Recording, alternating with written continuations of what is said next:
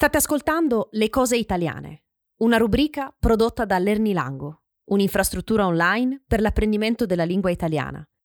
Per saperne di più e per leggere la trascrizione del podcast, vienici a trovare su lernilango.com. Per adesso, buon ascolto dell'episodio La scuola italiana dal secondo dopoguerra a oggi. Nell'episodio di oggi continuiamo a percorrere l'evoluzione storica della scuola italiana e ripartiamo da dove l'avevamo lasciata nell'episodio precedente, cioè al secondo dopoguerra. La seconda guerra mondiale è finita. Il 2 giugno del 1946 nasce la Repubblica Italiana.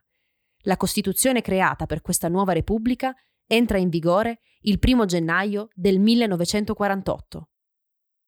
Nella Costituzione possiamo leggere alcuni articoli che riguardano il settore dell'educazione e dell'istruzione, tra cui l'articolo 3, forse il più bello dell'intera Costituzione.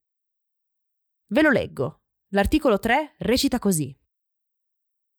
Tutti i cittadini hanno pari dignità sociale e sono uguali davanti alla legge, senza distinzione di sesso, razza, lingua, religione, opinioni politiche, condizioni personali e sociali. È compito della Repubblica rimuovere gli ostacoli di ordine economico e sociale che, limitando di fatto la libertà e l'eguaglianza dei cittadini, impediscono il pieno sviluppo della persona umana e l'effettiva partecipazione di tutti i lavoratori all'organizzazione politica, economica e sociale del Paese. Bello, vero? Comunque, spostiamoci negli anni 60. In questi anni l'Italia attraversò un periodo di forte crescita economica, periodo conosciuto come boom economico o miracolo economico italiano. In questo periodo l'Italia passò da un'economia di tipo agricolo ad una di tipo industriale, passaggio che comportò un trasferimento di massa della popolazione dalle campagne alle città. In questi anni dunque frequentare la scuola diventò uno strumento di ascesa sociale. Il lavoro minorile diminuì, meno nel meridione, e la frequenza scolastica aumentò. Nel 62 la scuola media viene unificata tre anni uguali per tutti, senza più nessuna distinzione tra scuola media triennale e corsi di avviamento professionale. E soprattutto la scuola media diventò obbligatoria per tutti, portando così l'obbligo scolastico a otto anni. Gli anni 60 furono inoltre gli anni del 68, quel fenomeno socioculturale di contestazioni giovanili che ebbero luogo anche in Italia, come nel resto d'Europa. Uno degli impatti più significativi del 68 sul sistema scolastico italiano fu quello di aprire a tutti, tutti, i diplomati, l'accesso a tutte, tutte, le facoltà universitarie. Tra le conquiste degli anni 70, invece, ci fu l'integrazione degli studenti con handicap nelle classi normali, ai quali venne affiancato l'insegnante di sostegno, una figura professionale che nasce proprio in questo periodo. Gli anni 90 furono caratterizzati solo dall'aumento dell'obbligo scolastico di un anno, che passò da 8 a 9 anni. Gli anni 2000, infine, non previdero molti cambiamenti e furono principalmente caratterizzati dagli effetti della Strategia di Lisbona, un programma per la crescita e l'occupazione voluto dall'Unione Europea con gli obiettivi di 1. Aumentare l'efficacia dei sistemi di istruzione in Unione Europea 2. Aprire i sistemi di istruzione al mondo esterno 3. Facilitare l'accesso ai sistemi di istruzione.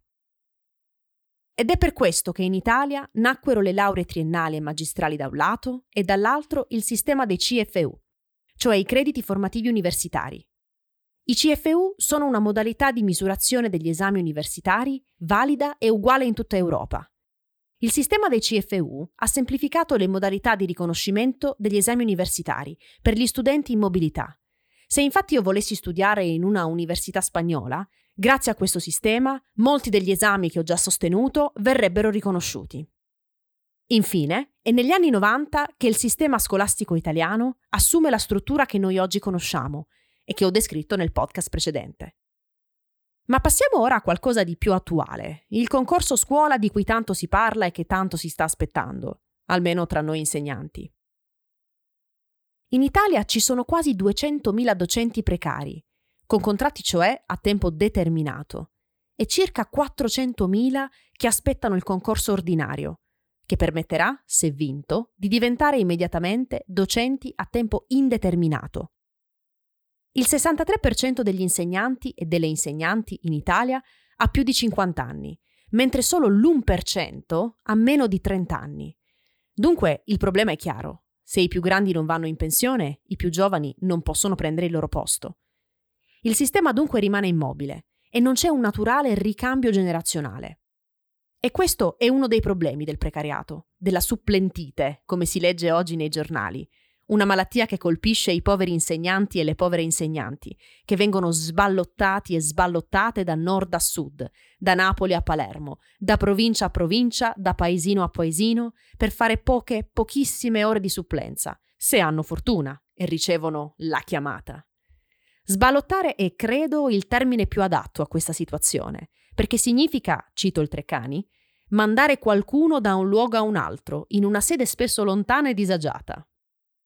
Per poter fare le supplenze, infatti, in Italia devi inserirti in una graduatoria e aspettare la chiamata. Anche io l'ho fatto e sino ad ora sono stata chiamata per una supplenza in Liguria di due ore.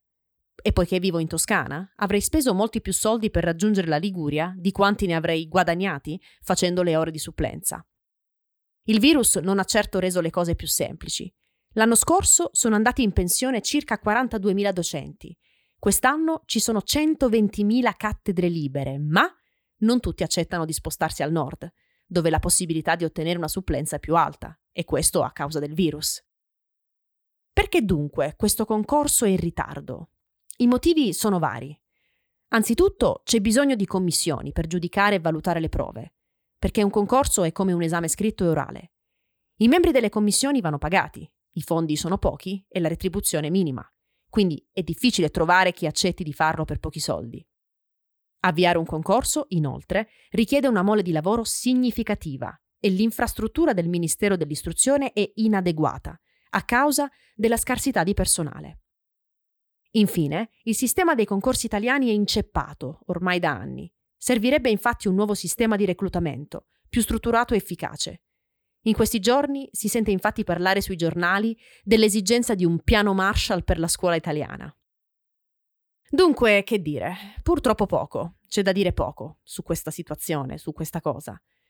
Come sempre, per fortuna o purtroppo, per citare Giorgio Gaber e la sua canzone Io non mi sento italiano, Dicevo, per fortuna o purtroppo, dobbiamo aspettare e fare quello che sappiamo fare meglio, arrangiarci. Siamo arrivati alla fine di questo episodio, grazie per l'ascolto e a presto!